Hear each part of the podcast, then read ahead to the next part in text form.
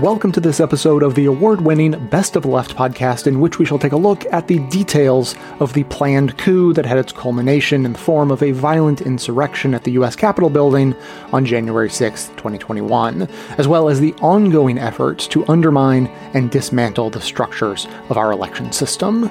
Clips today are from The Majority Report, Democracy Now!, The Rachel Maddow Show, The Bradcast, The David Pakman Show, and with additional members only clips from The Rachel Maddow Show and The Bradcast.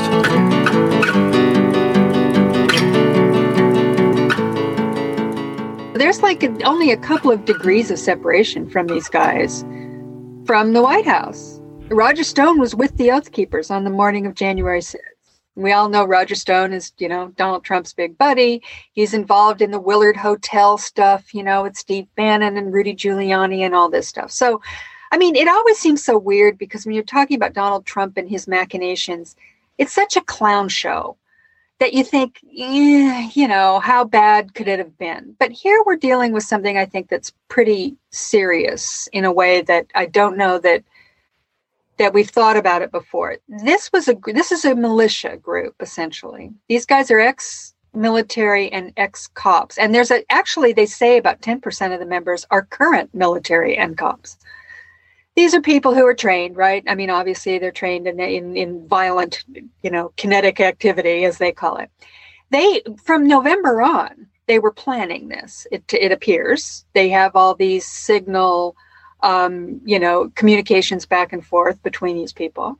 There is some connection, but among them, it looks like probably between the Proud Boys, the um, the Oath Keepers, maybe the Three Percenters, which are the top three groups, these militia groups that were there. That you know they were they were planning for this. I mean, it's it's obvious that at least in the case of Stewart Rhodes, the head of the the Oath Keeper, the Oath Keepers, that they were talking about storming the Capitol on January 6th. They were talking about holding it. We knew that they had they had you know maps of underground of the underground uh, you know tunnels in the yep. Capitol, etc., and that they had these caches of weapons outside. I mean, what this suggests, and and uh, you know, this is why they were charged with sedition, which is different than the other ones have been charged with up to now. Because this really does suggest that they were planning to do the thing that actually happened that they were planning to do this. And for whatever reason, their plan was aborted, um, which a- appears to be that they thought if they could hold the Capitol through the night, that they could send out this signal and these people who were arrayed around the area. What would happen is they said was that they would go in, they would storm the Capitol, then they would actually fall back as the the rubes who were following their, you know, just spontaneously following their orders, which tells you something about them. And then they would fall back and then they would get their weapons and come back and go into the Capitol later and hold the Capitol. Now, the whole thing sounds ridiculous, right? I mean, this is like, you know, nuts. But, you know, I mean, I'm not sure I couldn't see have seen that happening and that that might have worked under certain circumstances that day. And, you know, it's not like we haven't seen these militia types do things in the past. I mean, you know, the Oklahoma City bombing was the same group, was done by a person who was part of the same, you know, basic, you know, tribal group that we're talking about here. He was ex military, he was in a militia, he had read all the Turner diaries and all that stuff. And he went and he blew up a federal building and killed, you know, hundreds of people the worst terrorist attack before 9-11 was done by people like this so i don't and you know i mean this is this stuff's been around for a long time but this is particularly you know it has been um, particularly activated in the age of barack first barack obama for obvious reasons and then, and then donald trump so you know we're looking at something that i think is a very serious situation. I don't know if the if the the Department of Justice will be able to prove this case in some way, but I think what they're trying to do, they've obviously got some people who are cooperating. I mean, that's how they got the information, yep. the, the, documents that they have. Um, and I don't know whether or not this is going to turn out to, you know, take this to a higher level. But I think what astonishes me about it, and I mean, we know you know so much of what's happened and maybe the january 6th com- committee has more the department of justice seems to have more than we know so this is evolving as a story. Um, But the fact is is that Donald Trump and his big lie on the other side of this and has been aided and abetted by Fox News and his, his and the you know the gazillion podcasts by people like Steve Bannon have truly made this a, a debatable question as to whether or not this was a good thing to do, whether or not this was was the right thing to do.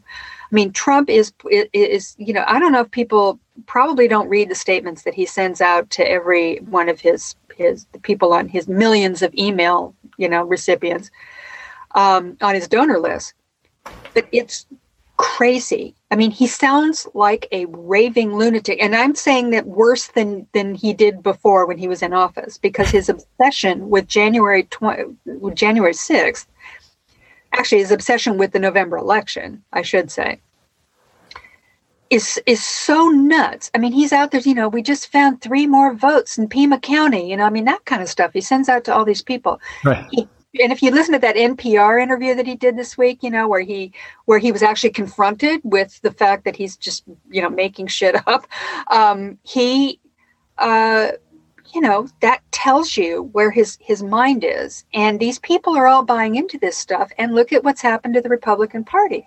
They are now backing this to the point where anybody who objects to what happened on January 6th, I mean, this guy Mike Rounds tried it said, well, you know, Joe Biden really did win the election and we need to move forward. A few sort of tiptoed behind him, John Thune and some others.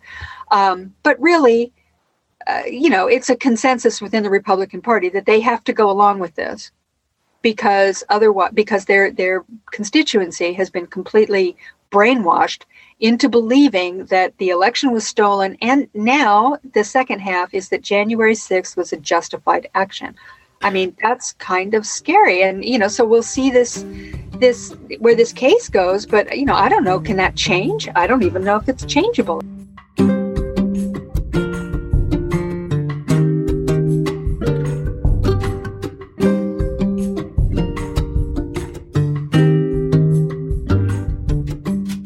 Joined in Philadelphia by Will Bunch, a Pulitzer Prize winning journalist and columnist at the Philadelphia Inquirer.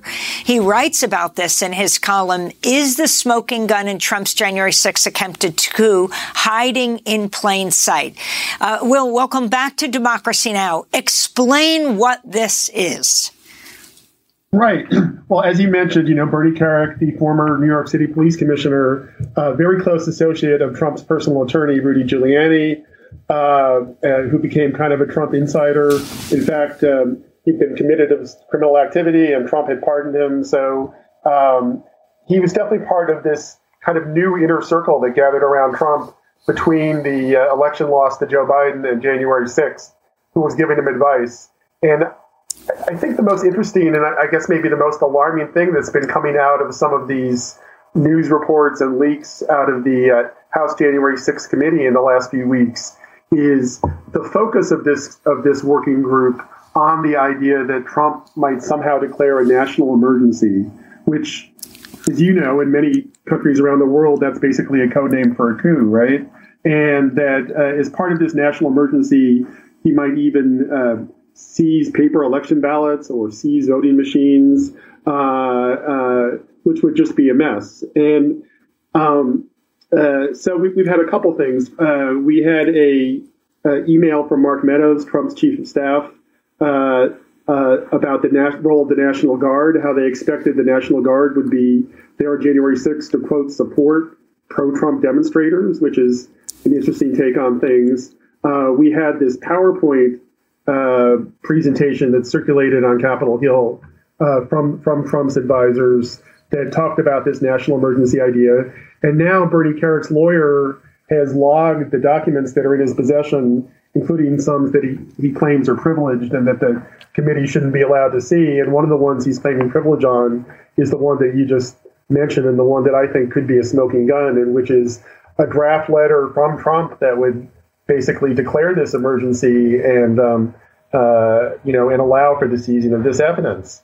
And um, I, I, I, think it's it's a very complicated thing, but very quickly, um, I, I think the Trump team expected that on January 6th there would be something that in fact did not happen, which was they expected there'd be left wing counter protesters uh, like that like that December 12th episode that was in the documentary that you just played. Uh, they expected a repeat of that. And I think they fully believed that they would be able to call out the National Guard. And, and remember, Trump installed a lot of close allies in the Pentagon just in the weeks right before January 6th. And the, and the Pentagon has operational control over the National Guard. So, um, you know, I think there was this theory that if, if, if there had been more violence that had involved Antifa, which was the enemy of, of, of, of the Trump people, as, as, you just discussed in the last segment, um, that Antifa could have been a pretext for them to call out the National Guard on their side to close down the Capitol. And uh, if the Capitol had been closed down and seized by troops, you wouldn't have been able to have the certification of Biden's election. It would have bought them more time for these other uh, schemes that they were working on. You know, um, it, it's interesting that members of Congress and even Mike Pence himself were very adamant about not leaving the Capitol, and I think they were afraid if they if they left the Capitol on January 6th that they would never get back. Well, Will, you wrote in, in a, a column a, couple, a, few weeks ago, quote, the central role of the leftist clashes that never happened and the right. thwarted mission of the National Guard and Trump friendly law enforcement, the final Hail Mary pass in Team Trump's slow motion coup to undo Biden's election victory reveals how close rogue president came to ending democracy earlier this year. Uh, could you talk about one how you, you also say that you you believe the the left uh, didn't go for the bait uh, of coming yes. out there in, in Washington and how that then ended up gumming up the plans of the Trump people, from what you can tell. Yeah, I mean, I mean that's that's one of the uh, most amazing little known stories about January sixth is um, in the maybe two week run up before January sixth when when a lot of people although apparently not the FBI for some reason, but a lot of normal people knew that this was going to be a potentially violent day, and that you know we knew that busloads of these people were descending on the Capitol, and um, the, the, word got out on the left that they're trying, they want to uh, provoke violence. You know, they want to provoke clashes between left-wing counter protesters, whether they were quote Antifa unquote or just normal resistant folks. They they wanted to set up these clashes, and so on social media, you actually saw this hashtag, like you said, "Don't take the bait," was a pop became a popular hashtag. Uh, at the end of December and early January, and, and you had public officials join in. You know, Muriel Bowser, the mayor of DC, and other officials went public telling people who were not Trump supporters, "You don't want to be anywhere near the Capitol on January 6th. You know, please, please stay away." And I, I think I think the city even kept some of its workers home, and there was a real effort to just let let the Trump people do their thing in the city and not not confront them, not provoke them, and you know that was that was kind of like in the, in the famous Sherlock Holmes line. That was like the dog that did not bark on on, on January 6th because you didn't have those clashes, and it explains a lot. People people are are baffled by the inaction of the National Guard and and we now know, and you know, Ryan Goodman and, and Justin Hendrix from uh, Just Security have done some great reporting on this. You know, we now know that Mark Milley, the, the chairman of the Joint Chiefs, uh, and other top uh, people in the in the in the Defense Department were were horrified at the idea that the Trump allies within the Pentagon could use the National Guard uh, in service of a coup, basically in service of, of Trump. And as a result, I mean, that really was the reluctance to call out the National Guard. Um, you know, D.C. officials were baffled because they wanted to use the Guard to fight against the, uh, you know, the Trumpists, the insurrectionists. Uh, but in the Pentagon, the worry was that if the Guard got involved and took over the Capitol, that that would end up looking more like a coup. And so, so that explains why the National Guard didn't get involved for three or four hours until until the incident was basically over at that point. So.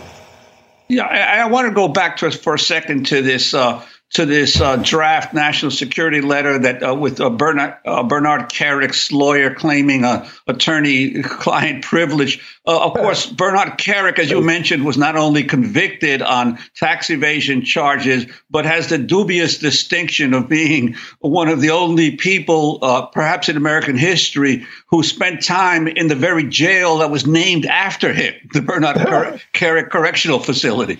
and of course, he's not a lawyer, so Could you talk about this claim and and, and uh, how it could stand up if it went to court? But obviously, it might take months uh, for a court decision on it.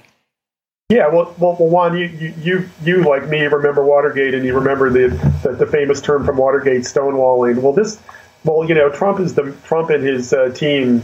They're the masters of stonewalling 2.0. I mean, I mean, the basic philosophy, which you know Trump honed during his years as a sleazy real, estate developer in New York, is just when there's a problem, throw everything up against the wall. You know, lawsuits. Um, just delay. I mean, I mean, what we're seeing here is unprecedented in terms of uh, people who clearly have no reason to to not testify or to defy a subpoena, claiming they have the right to defy these subpoenas. Uh, you know, and you've you've seen charges now against Steve Bannon. You may you may see charges against Mark Meadows, but um, uh, you know, I think for the next 12 months, you're going to see this web of obstruction of you know these privilege claims that are going to have to be fought out in court, uh, uh, whether it's executive privilege or, or, something just more mundane like attorney privilege, which is what Bernie Kerik is claiming. And and I think the, the ultimate reason behind this is because Republicans are very confident that they're going to retake the House in the midterms this November, just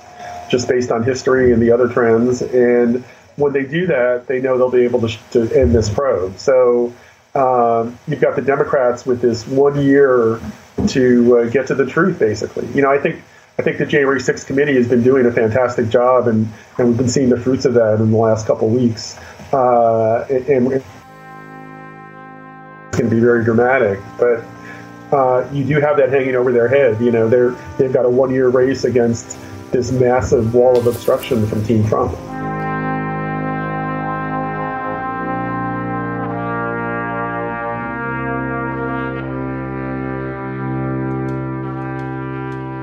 Last week, for example, we learned that investigators have obtained this document. It was first obtained by Politico.com.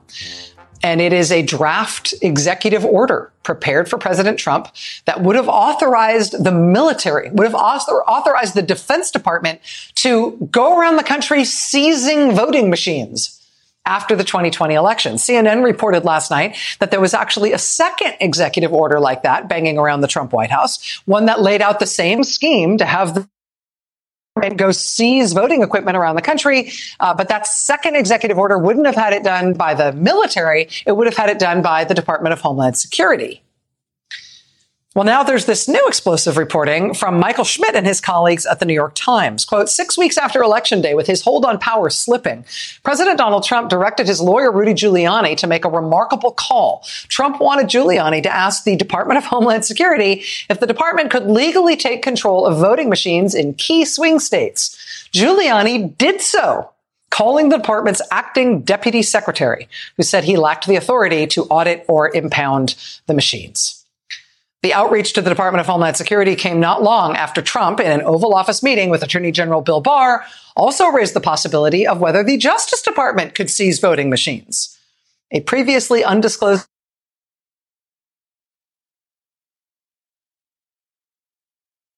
when Trump raised the idea of whether the Justice Department could be used to seize the machines, according to two people familiar with the matter. Mr. Trump told Mr. Barr that his lawyers had told him the department had the power to seize machines as evidence of fraud.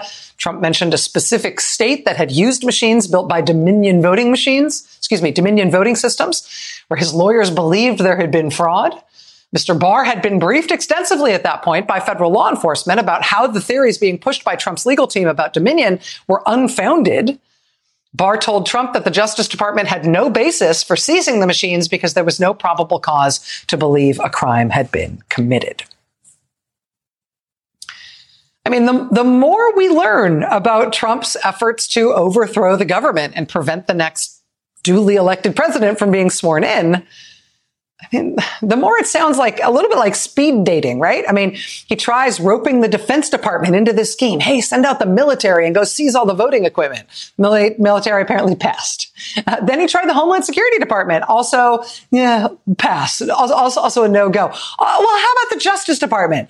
Bill Barr, have the Justice Department go out and seize the voting equipment. Apparently, Bill Barr wasn't into it either. But in this new reporting from the Times, we learn about one more potential uh, suitor, one more potential date that Donald Trump tried to get on board for his effort at an insurrection. This is fascinating to me. This is what the Times reports. Quote, around the same time that Mr. Trump brought up the possibility of having the Justice Department seize the voting machines, he also tried to persuade state lawmakers in contested states like Michigan and Pennsylvania that they should use local law enforcement agencies to take control of the machines. The state lawmakers refused to go along with the plan. So I mean, you might remember there was reporting in the days after the election about how Trump was calling up Republican state legislators in states where he lost, trying to get them to throw out the election results. He made this big show of inviting Republicans from Michigan and Pennsylvania to the White House in late November to complain to them about how, how he really won those two states and they should do something about it. But this, this new reporting in the Times is that Trump was not only telling these guys that Joe Biden lost their states, he was telling them that they should have local law enforcement in Michigan and Pennsylvania start seizing voting equipment. That reporting is brand new and frankly red hot. I mean, presumably local reporters in Michigan and Pennsylvania are now doing backflips to try to follow up on this reporting, to try to contact those local officials who were in contact with Trump after the election, to find out what was said to them, to find out if there was ever an active plot to use law enforcement in the state of Michigan, law enforcement in the state of Pennsylvania to try to go get voting equipment at Trump's insistence? He was asking them for that. Did it go any further than that? And, you know, this opens up a whole new line of inquiry. After Trump told state lawmakers they should have law, law enforcement seize voting machines, I mean, we should hear about it from those local Republicans in Michigan and Pennsylvania, but we should also probably hear about it from the January 6th investigations, potentially from anybody bringing criminal charges around this plot.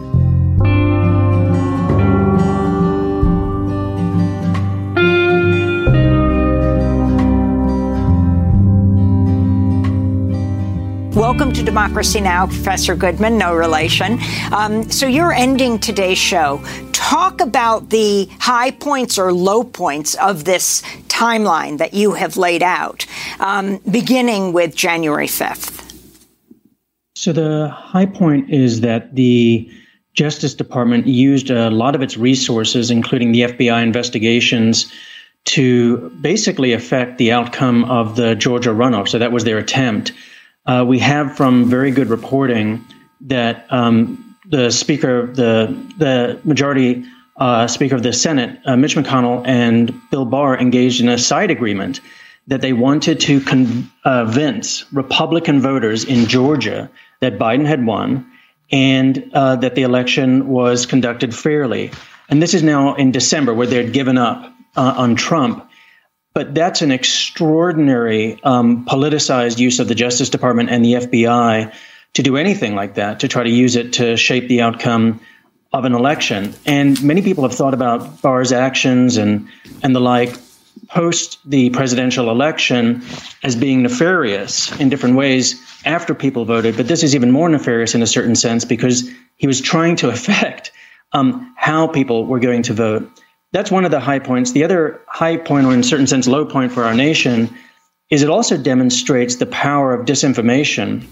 Uh, so the ways in which Giuliani and um, members of the Republican members of the House were promulgating uh, these conspiracies around uh, Georgia and how the election had been run, that actually pushed pressure inside the Justice Department that it wasn't just Bill Barr uh, but it's other senior members of the Justice Department and the FBI say, oh, we have to open these investigations to respond to what the public uh, is conceiving of in these elections, not to predicate their investigations as they're supposed to do, which is evidence that a crime has been committed, but instead they open up these investigations based on uh, the effectiveness of the disinformation campaign. So it's a remarkable case study in how the disinformation effort has affected powerful institutions like the Justice Department, and not just the people that we've heard of a lot before, like Bill Barr, but people below him. Can you talk about how then Secretary of Defense Christopher Miller and General Mark Milley, the chair of the Joint Chiefs of Staff, were both concerned about deploying the military because of what had happened during the Black Lives Matter protests? Uh, this whole argument that they didn't want military in uniform on the streets again. So um, there's very strong evidence that that was very much their concern, and that one of the best explanations for why we didn't see the National Guard deployed more quickly is that they actually wrote into the rules for the deployment of the National Guard specifically for January 6 all sorts of limitations. And they were concerned about the quote unquote optics, but they were also concerned very much that if the National Guard went into the Capitol, that President Trump, as commander of the DC National Guard, could, at the stroke of a pen or essentially a tweet, recommission the Guard to use the military force to hold on to power. They were concerned that he would do something like invoke the Insurrection Act. And it's, uh, you know, one of the most remarkable episodes is on January 4th. Miller and Milley convene a cabinet mem- uh, cabinet level meeting, and at the meeting, they're so concerned uh, that they raise the question: Can we rescind the permits of uh, these Trump supporters at the Capitol? They're very aware of the threat of violence. On their minds are the Proud Boys um, and others, and they say this to the other cabinet members. And then there's strong evidence that that explains the delay on January 6 itself. Uh, this remarkable uh, piece in which the National Guard is, you know, as um, uh, William Arkin just described, you know, gets there after the Capitol has already been secured. Very strong evidence that what was going on at the highest levels of the military inside the Pentagon is this deep concern uh, of Donald Trump uh, that he would do the very thing of using the military to try to hold onto power. And what would prevent that from happening again? Um, in the future, I mean, unfortunately, uh, we need legislation uh, on this, and it's not just the executive binding itself. And uh, there needs to be reform of the Insurrection Act, um, for one.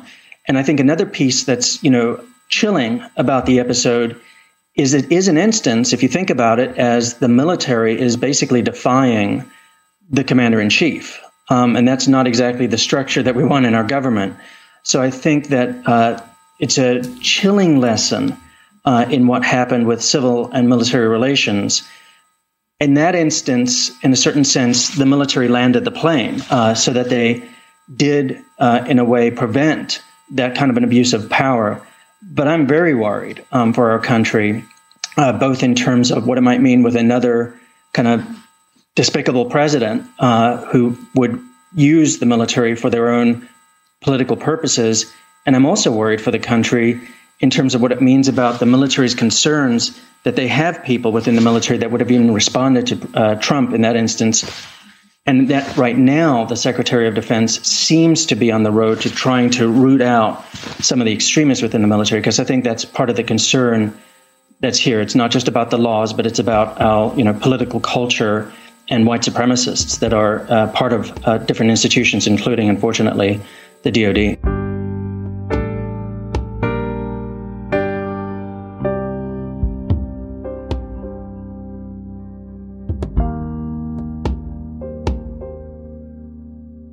We start tonight with news that has just broken today in the investigation into the fake election documents that Republicans created in multiple states to try and cast forged electoral college votes for Donald Trump after the last election. In several states that Joe Biden won, uh, states in which Joe Biden had been certified, I should emphasize, the winner, pro Trump Republicans nevertheless forged and signed documents in which they purported to be the real and true electors for their state. And they submitted those fake elector certificates to Congress and then to the National Archives. It was an effort apparently coordinated by the Trump campaign to try and give the vice president, uh, Mike Pence, the option, at the very least, the option to accept the fake slates of electors rather than the real ones on January the 6th. And by doing so, keeping President Trump in the White House. Today, the January 6th investigation in Congress subpoenaed 14 of those fake electors uh, from seven states, seeking the documents and the depositions from all of them. Now, we knew uh, that the January 6th investigation has been looking into the fake elector scheme for some time. And we learned recently uh, that the investigators at the National Archives have also, interestingly enough, have also been looking into at least one fraudulent state of electors, uh, one of the two submitted from the state of Arizona. And we also knew that attorneys general in Mexico and Michigan have referred the matter of the fake Trump electors in their states to federal prosecutors. In at least one state in Michigan, the attorney general there, Dana Nessel, has said that if the feds do not pursue uh, charges, she is prepared to do so. The state of Michigan is prepared to do so. And this week brought the first peep, if you will, um, you know, about this issue that we've learned from the feds, from the Justice Department itself. This is from a rare TV interview with the Deputy Attorney General, Lisa Monaco on uh, the issue you raised uh, in terms of uh, fraudulent uh, elector certifications is, has been reported. We've received those referrals. Our prosecutors are looking at, the, at those, and um, I can't say uh, anything more on ongoing investigations. All right, so federal prosecutors here, they're looking at at least at least the fake electors from the two states where the attorney general has referred it to the Justice Department. Uh, we can say that those federal investigations are ongoing, as you heard there. But you know what's interesting in all of this? It's not like these fake electors were carrying out their scheme in secret or behind closed doors. They weren't trying to hide what they were doing at the time. No, it's the exact opposite. They were actually quite proud of it. In Nevada, for example, you had the fake electors there set themselves up right outside the state capitol and they streamed the thing on a right wing live stream when they signed those fake documents. In Michigan, that same day, we have footage of Republicans claiming to be the state's electors, demanding to be let in to the state capitol while the real electors were inside going about their business. In Arizona, the state Republican Party itself, the actual party, tweeted out a video of the fake electors signing their forged election certificate. Folks, I don't know how to say this any clearer. They wanted everyone to know what they were doing. But more recently, as there has been this renewed interest uh, in what they were up to, as it has become clearer and clearer that these Trump electors in all these different states were not just staging kooky publicity stunts to draw attention to themselves or seek the uh, support of President Trump. They were part of a coordinated multi state effort to overturn the election. Recently, the electors have been much more reticent, though, about their actions. Take Nevada, for example. The Las Vegas Sun tried without success to get comment multiple times from several of the fake electors, including the state's Republican Party chairman, who served, ironically enough, as the chairperson of the fake electors group. Same thing in New Mexico. One elector told the Albuquerque Journal he had, quote, no regrets but he wouldn't answer any further questions, and attempts to reach the other electors went nowhere. Producers on this show have also tried in vain to reach several electors. Again, no dice. In Arizona, when a reporter from the Arizona Republic did in fact catch up with one of those electors, this is what he got. Did you have direction from anybody in doing this? Was it you, 11 yourself, to doing this, or did someone give you advice on the manner in which you can do it? So I'm simply I was one of the electors, right? right? I'm not in charge of the electors, so you would need. How did you hear about You, you How would, did you hear? You would need to ask the party How did you chair hear that. about it? How did you hear about the plan? Were So you just you- told to be someone? You would need to ask the party chair that question. but you're the you're the person who received the call. You showed up, right? How did you know to show up that day? So as I said, you can go ahead and ask the party chair the logistics of it. Ask her how you got a phone call to you're, go somewhere. You're welcome to talk to them about. Do the you logistics. not know how you arrived at a place? Thank you. I, I appreciate your Do question. you really not Thank know so how you got a call? Have a great one. I mean, it just doesn't get any more awkward than that. That is how it has gone when reporters try to question these fake electors about their scheme. But now they're going to have to answer these questions and more under subpoena because the January 6th investigation today subpoenaed two electors uh, in each of the seven states, the ones who were elected as chairperson and secretary to preside over the signing of these fraudulent documents. Now, that list of 14 subpoenaed fake electors actually and surprisingly includes prominent figures. It actually includes figures like the chairman of the state Republican Party in the state of Georgia, in the state of Nevada. And it's interesting because the chairman of the January 6th investigation, Congressman Bennie Thompson, I said, quote, we believe the individuals we have subpoenaed today have information about how these so-called alternate electors met and who was behind that scheme. Now, we encourage them to cooperate with the Select Committee's investigation to get answers about January 6th for the American people and help ensure nothing like that day ever happens again. And even as those subpoenas go out today, NBC News Tonight has confirmed news first reported by CNN that the January 6th investigation has also subpoenaed Trump White House press secretary, deputy press secretary, excuse me, Judd Deere. Investigators apparently want to ask Mr. Deere, um, in particular, about an Oval Office meeting with President Trump the day before the attack on the Capitol. Now, all of which, when you think about it, goes to show really the scope of the January 6th investigation from meetings that took place in the White House immediately around the events of January 6th to these gatherings of fake electors in seven states that happened weeks earlier. Lots of questions, and the timeline is just being flushed out.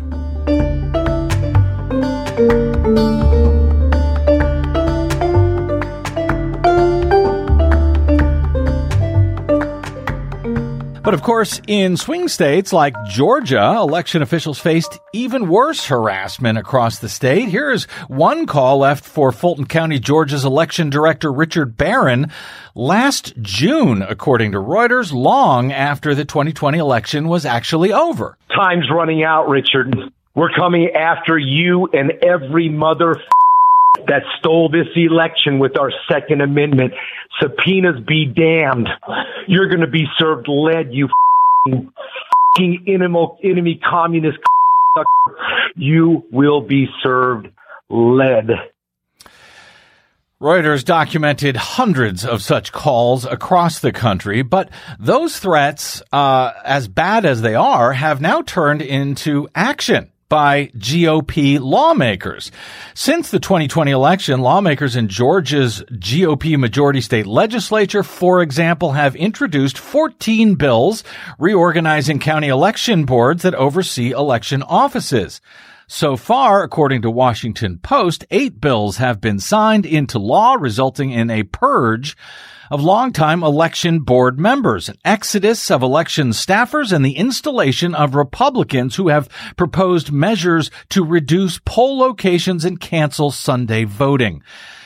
In the case of Floyd County, Georgia, for example, as documented by the Post yesterday, the result was the abrupt dissolution of the entire nonpartisan election board that had been in place for decades.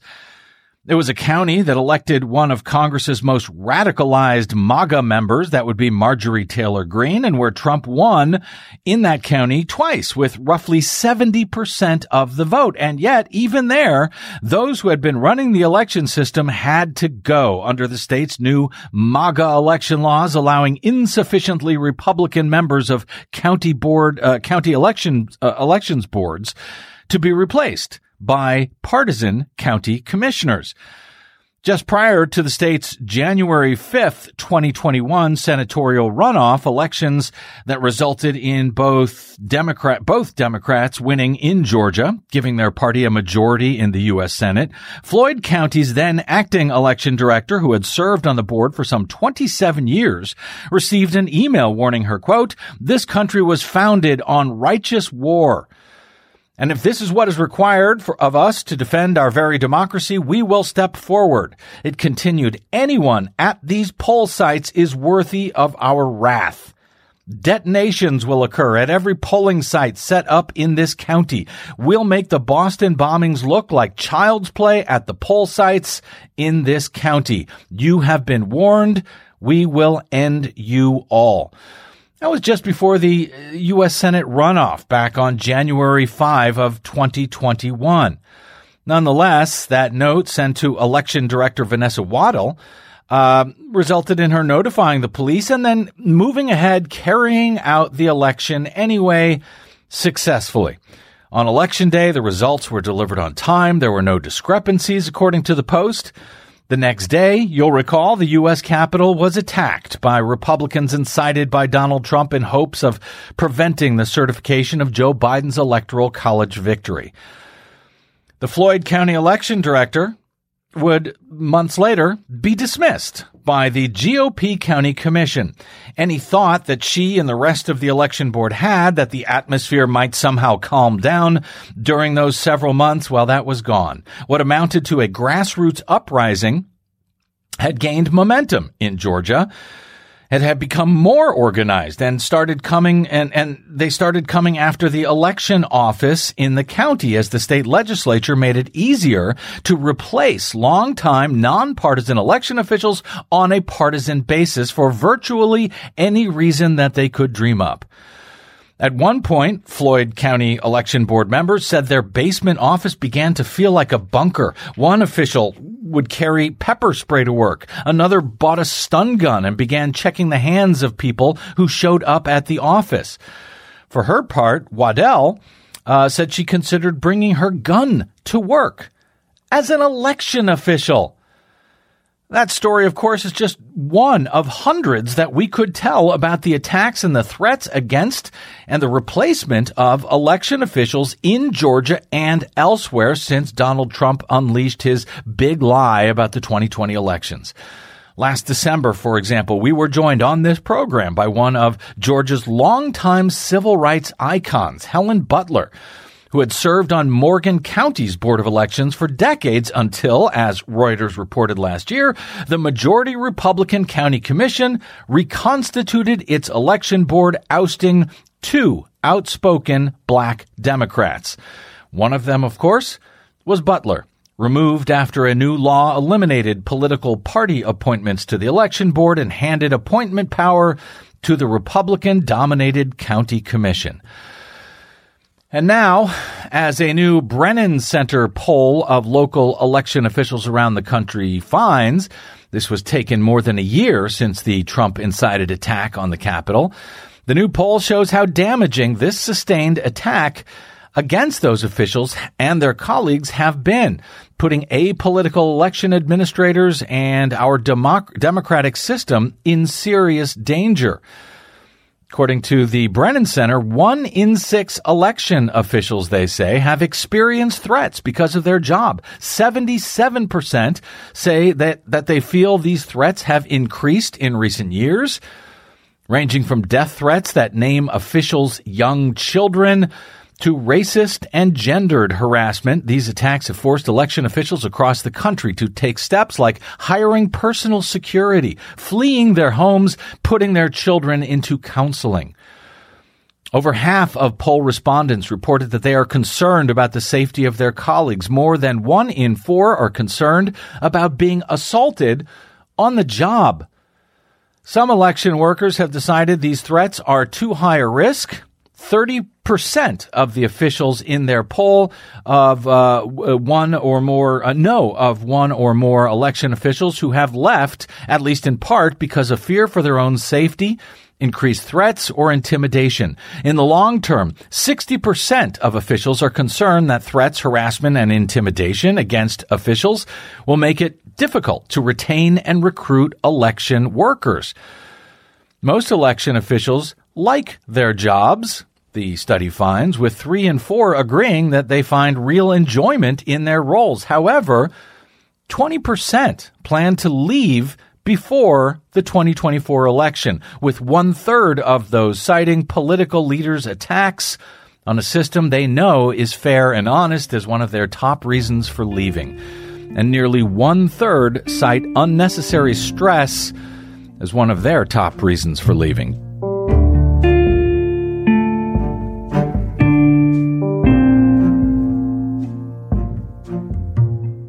We're joined now by Michael Schmidt, Washington correspondent for the New York Times. In addition to getting new details tonight on those 15 boxes of records rescued from Mar-a-Lago, Michael also has new reporting on the January 6th committee. He writes that their goal is not just to hold hearings and write a report. They are hoping that their work will lead to criminal prosecutions. The investigation is, quote, borrowing techniques from federal prosecutions, employing aggressive tactics typically used against mobsters and terrorists as it seeks to break through stonewalling from former President Trump and his allies and develop evidence that could prompt a criminal case. The committee, which has no authority to pursue criminal charges, is using what powers it has in expansive ways in hopes of pressuring the Attorney General Merrick Garland to use the Justice Department to investigate and prosecute them. Michael, uh, good to see you. Thank you for uh, joining us. And, and your reporting tonight gets to a question that I think is on every viewer's mind. Uh, what can this committee do given the running out the clock and the stonewalling that it continues to get from some people around uh, the Trump orbit? And, and what your reporting describes is very much what I'm used to as a, as a business journalist when, when you see the government go after a company where they start and they just move their way up and they figure out ways to get to central characters, even if the central characters won't participate.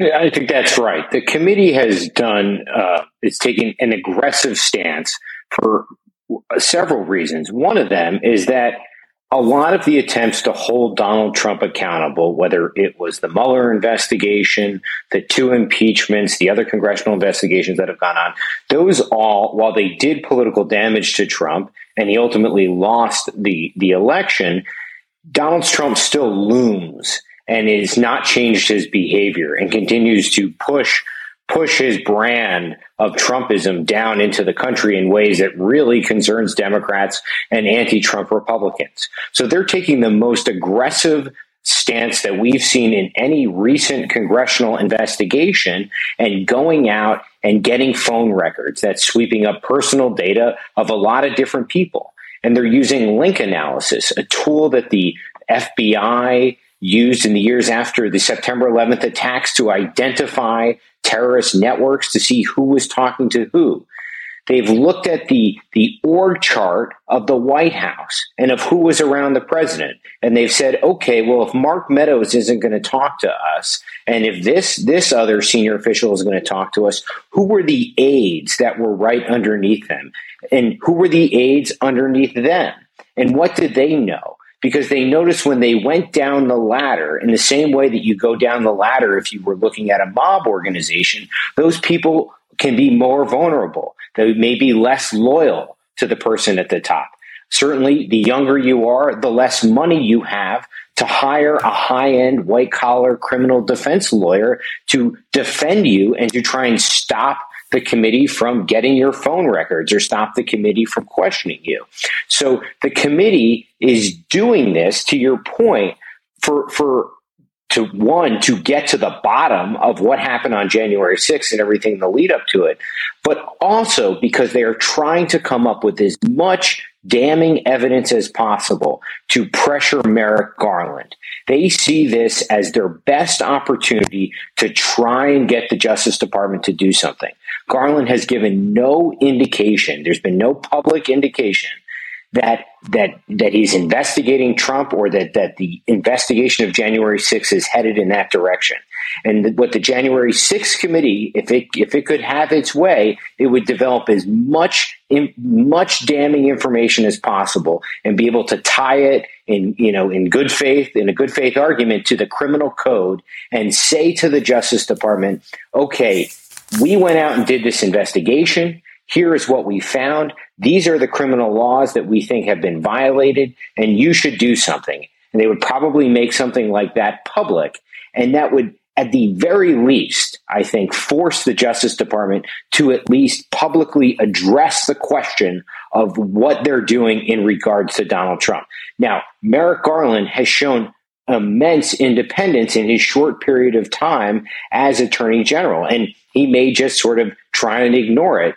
But there is the Democratic Party is being pushed. You know, the Democratic leaders on the Hill are being pushed by their base, which wants Trump held accountable. And at the center of this is Liz Cheney, who wants to use the most aggressive techniques possible. She is she is considered on the committee to be the most aggressive member. She says we are going to get criticized no matter what we do.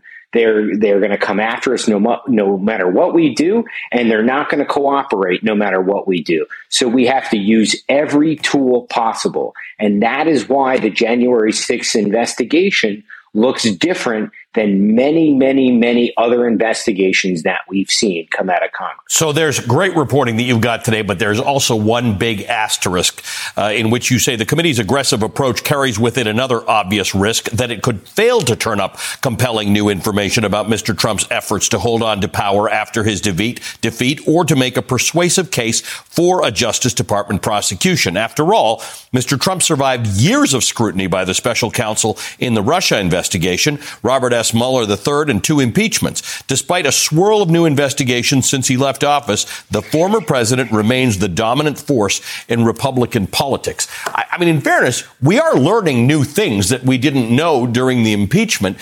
What's the point here? That we're not learning new things that fundamentally change anyone's thinking about what happened? We just have more details about what we already know. Well, in many ways, I think January 6th may be one of the most important historical events, certainly to happen in my lifetime. Um, you know that that that that that I've witnessed. In other ways, um, you know, and, and, because of that, we, we need to learn as much as we can about it. How did it happen? Who was behind it? Who were the intellectual uh, people coming up with the, the underpinnings of it, the plans of it?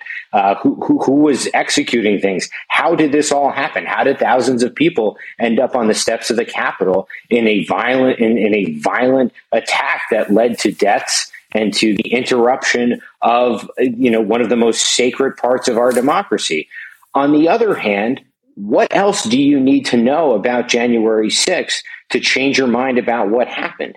Donald Trump said everything out loud. Right. He still defends what he did. He is as open about it as possible. So there are two, two sort of like competing competing issues here. And and look, we are going to get to the bottom as of as much of it as possible. It is a highly important event. I think the committee runs into to difficulty when the report comes out because they have made a lot of news. They put subpoenas out. They are the ones that put the subpoenas out every week, generating the stories about the people that they want to question and get documents for. And all of that has a beat to it, a momentum to it that, that shows that this investigation is moving forward. Now, when that report comes out and when they're done, where will that momentum have left the committee? Will the committee have a, a, new narrative, an entirely new appendage of the efforts to overturn the election that change the way that we look at January 6th? Or will it just be an evidence based version of media and book accounts of it? We, we don't know, but the expectations are high because the committee has put so much time and effort into this and has generated so much news. So so it'll it'll be interesting to see where they end up.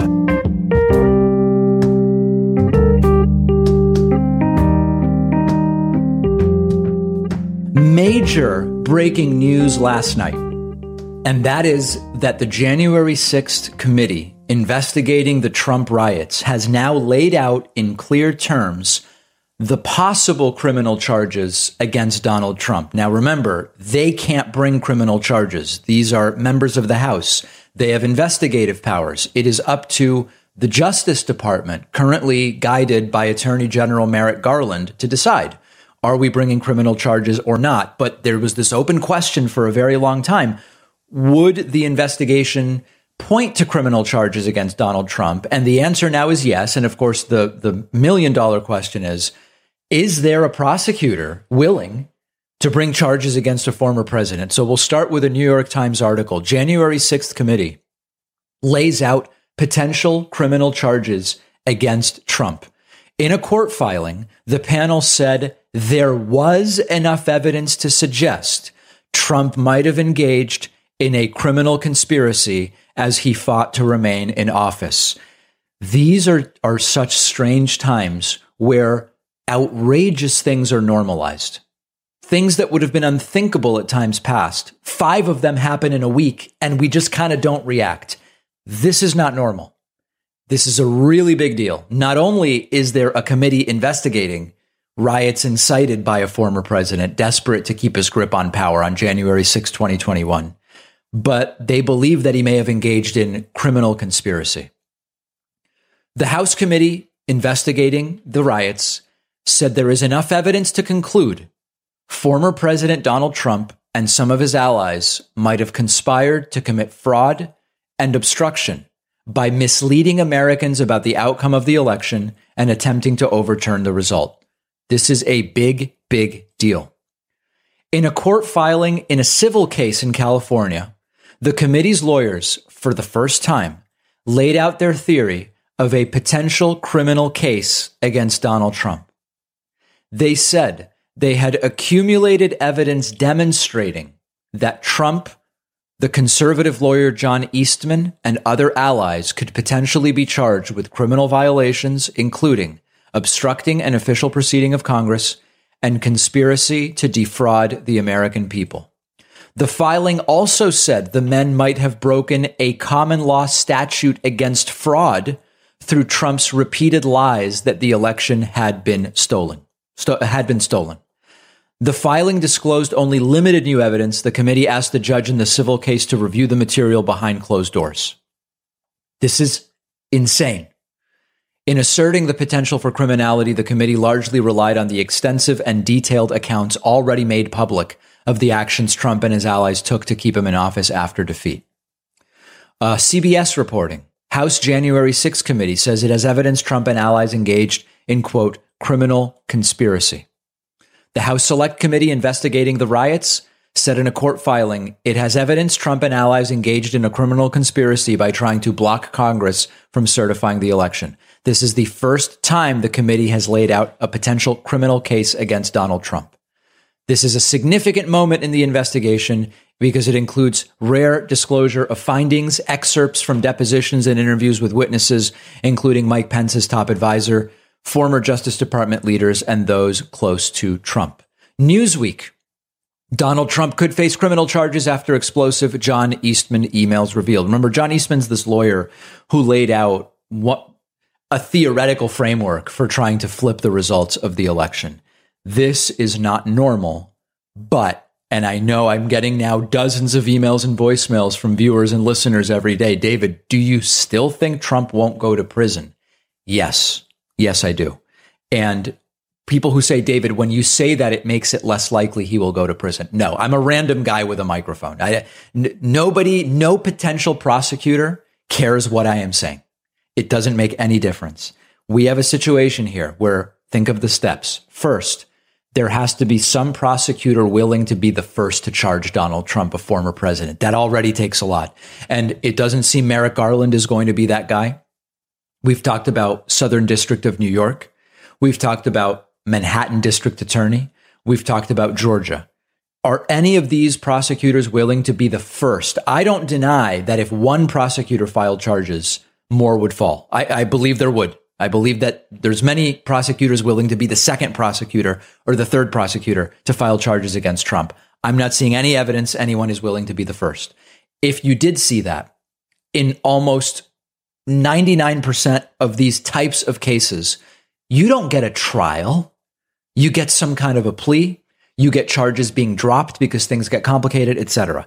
If you get a trial, you don't necessarily get a guilty verdict. If you get a guilty verdict, you almost certainly don't get prison time. So think about the number of steps here. So, yes, if you want my opinion, and that's all it is, I don't think Trump does a day in prison.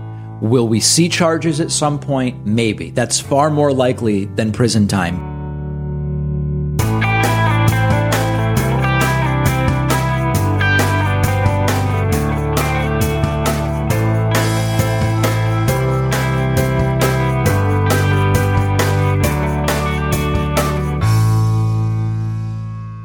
We've just heard clips today, starting with the majority report detailing the violence that had been planned for January 6th and the right wing media machine that's been muddying the waters ever since. Democracy Now! explained the plan to declare an emergency on January 6th. The Rachel Maddow Show looked at the floated plan to seize voting equipment. Democracy Now! explained the concern that Trump planned to use the National Guard and the Insurrection Act in support of the insurrectionists. The Rachel Maddow show highlighted the array of fake electors poised to cast their fake votes for Trump at the Electoral College. The broadcast explained the intimidation and legislative tactics attempting to purge our election system of impartial, civic minded election workers. The Rachel Maddow Show looked at the actions of the January 6th Commission in Congress and their efforts to break through the stonewalling and reach criminal charges.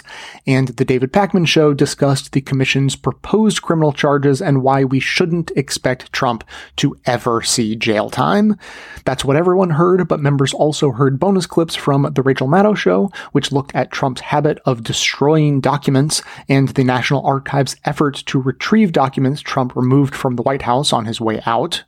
The Washington Post reported that, quote, Trump's shredding of paper was far more widespread and indiscriminate than previously known. Throughout his presidency, staffers made a habit of coming in behind Trump to retrieve the piles of torn paper left in his wake and then, quote, jigsawing the documents back together with tape.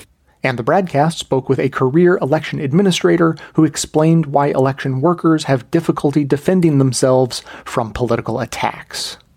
And election officials have this mindset of staying away from the political process. And this, unfortunately, has fed into the problem because in order to defend themselves, they actually have to do what? They have to actually attack a former president as a liar. And that is not something that election officials, whether it's in Florida or Illinois and New York, that's not something that we do. We try to stand away from the political process. To hear that and have all of our bonus content delivered seamlessly into your new members only podcast feed that you'll receive, sign up to support the show at bestoftheleft.com slash support or request a financial hardship membership because we don't make a lack of funds a barrier to hearing more information. Every request is granted, no questions asked. And now, we'll hear from you.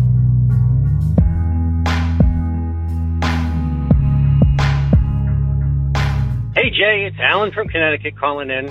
Episode 1474. Really, in my mind, this is one of your top award winning episodes if I were to pick one.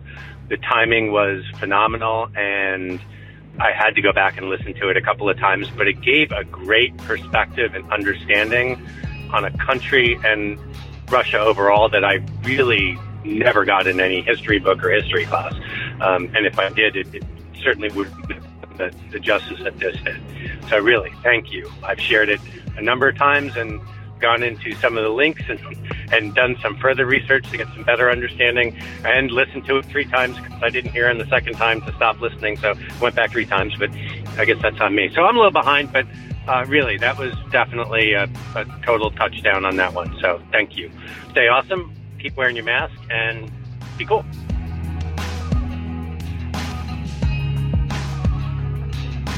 Thanks to all those who called into the voicemail line or wrote in their messages to be played as voicemails. If you'd like to leave a comment or question of your own to be played on the show, you can record a message at 202 999 3991 or write me a message to j at bestoftheleft.com.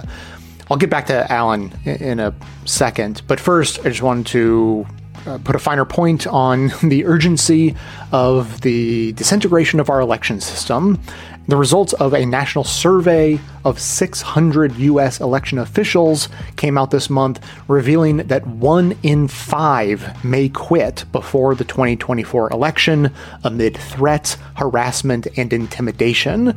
One in six election officials in the poll said that they have been threatened personally. And while it's understandable for people to be fearful, it is critical that we collectively stand up to these scare tactics. So if you can become a poll worker or an election official in your area, please, please do and start the process now. Go to workelections.org and simply select your state and enter your county, city, or town to instantly get the information you need, including compensation rates and to apply to be a poll worker.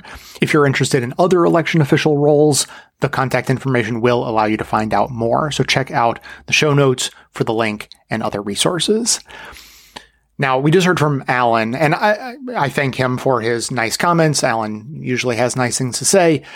So I don't have a response to what he is saying exactly, but I am using him as bait because the big news that I have for everyone is that we have just launched a Best of Left community on Discord. And if you don't know what Discord is or what I'm talking about, there's a link in the show notes to an article that explains what it is. But super quick, Discord is essentially a social media platform that doesn't act like a social media platform. So there's no algorithms, there are no ads, there's no manipulation of your attention, nothing like that. But it's a place where uh, entities or interest groups, you know, entities like Best of Left or interest groups of, of any kind can create a community and have people plug into it super easily. And it sort of just acts like a fancy text messaging app with lots of other bells and whistles. So we at Best of Left now have a community on Discord. You can join us there and chat with Alan from Connecticut. That's the real bait, I think. I mean, if anything is going to get you interested in a Best of Left community, it is uh, direct and unfettered access to Alan from Connecticut. So I won't bore you with all the details right now, but I will just say that the community is open to everyone. Anyone can access it. You just have to use the invite link in the show notes. But there are, sort of just like the show itself, members only areas of the community. And so if you are a member through Patreon, you're going to want to connect your Discord account to your Patreon account. And if you're a member through either our website or the Apple Podcast app, you'll just want to follow the link in the show notes that is uh, custom tailored to you as a member. But I- anyone can access it just you get the slightly restricted version of the community and, and you can get in there, uh, test the waters and, uh, and, and see if membership is right for you to access the rest of it. Just quickly, I will sort of let you in on the seed of the idea for this community, what, what made me decide to form it in the first place. And honestly, it goes all the way back to me starting this show, you know, 15 years ago when I started this show, the impetus for it was this sort of instinctual desire I had to share good and interesting things that I was hearing on the radio. Way back in the day, I actually did start out uh, just listening to terrestrial radio and then satellite radio, and then figured out uh, that podcasts had just been invented. So I had this instinctual desire to share this interesting stuff with other people, hoping that they would get something out of it. And this community, the seed of it, I mean, there, there are you know, lots of things that people can talk about, but what I really hope it'll get used for is fulfilling that instinct in other people as well. And this is what is part of the the members only area where uh, I'm hoping that people will share the most interesting stuff that they come across podcast, videos, articles, books, you know, whatever you come across, and that this community can become a place where you could go assured that you will have something really, really interesting recommended to you, and that you would do the same in return. When you come across something really interesting, that you would post it in the Best of Left community for the rest of the community to benefit from, and look, not so secretly, this could be great for the Best of Left podcast as well, because it is our jobs to find all the great stuff there is uh, out there and share it with you in a nicely curated package. But how much better could it be if we have a community of people sharing interesting stuff with us all the time, giving us interesting leads, interesting ideas, making interesting connections that we could formulate and turn into future podcast episodes. So that's where the idea for the community initially came from. But, you know, of course, it's also fun to just make snarky comments about the day's news or I was just having a conversation with a listener on there. It, members have already been told about this, so there's a few people already in there, and uh, and so I was just having a chat with a member about inoculation theory and how to protect ourselves against misinformation and deep fakes and all that sort of stuff uh, using inoculation theory. So interesting conversations are happening on all levels, on all topics, and so you should definitely check it out. And as I said, all the information that you need to get connected is in the show notes, including information on what the hell it is I'm even talking about. So go look in the show notes, uh, see for yourself. And if you still have any questions, please don't hesitate to send them my way to j at bestofleft.com. Now, as always, keep the comments coming in at 202-999-3991 or by emailing them to j at bestofleft.com. Now, as always, keep the comments coming in either by emailing me to that address or by dialing 202 999 991. That's going to be it for today. Thanks to everyone for listening. Thanks to Deon Clark and Erin Clayton for their research work for the show and participation in our bonus episodes. Thanks to the monosyllabic transcriptionist trio, Ben, Ken, and Scott, for their volunteer work helping put our transcripts together. Thanks to Amanda Hoffman for all of her work on our social media outlets, activism segments, graphic designing, webmastering, and bonus show co hosting. And thanks to those who support the show by becoming a member or purchasing gift memberships at bestofleft.com slash support through our Patreon page or from right inside the Apple Podcast app. Membership is how you get instant access to our incredibly good bonus episodes, in addition to there being extra content and no ads in all of our regular episodes all through your regular podcast player, in addition to full and unfettered access to our new Discord community, of course. So, coming to you from far outside the conventional wisdom of Washington, D.C., my name is Jay, and this has been the Best of the Left podcast, coming to you twice weekly, thanks entirely to the members and donors to the show from bestofleft.com.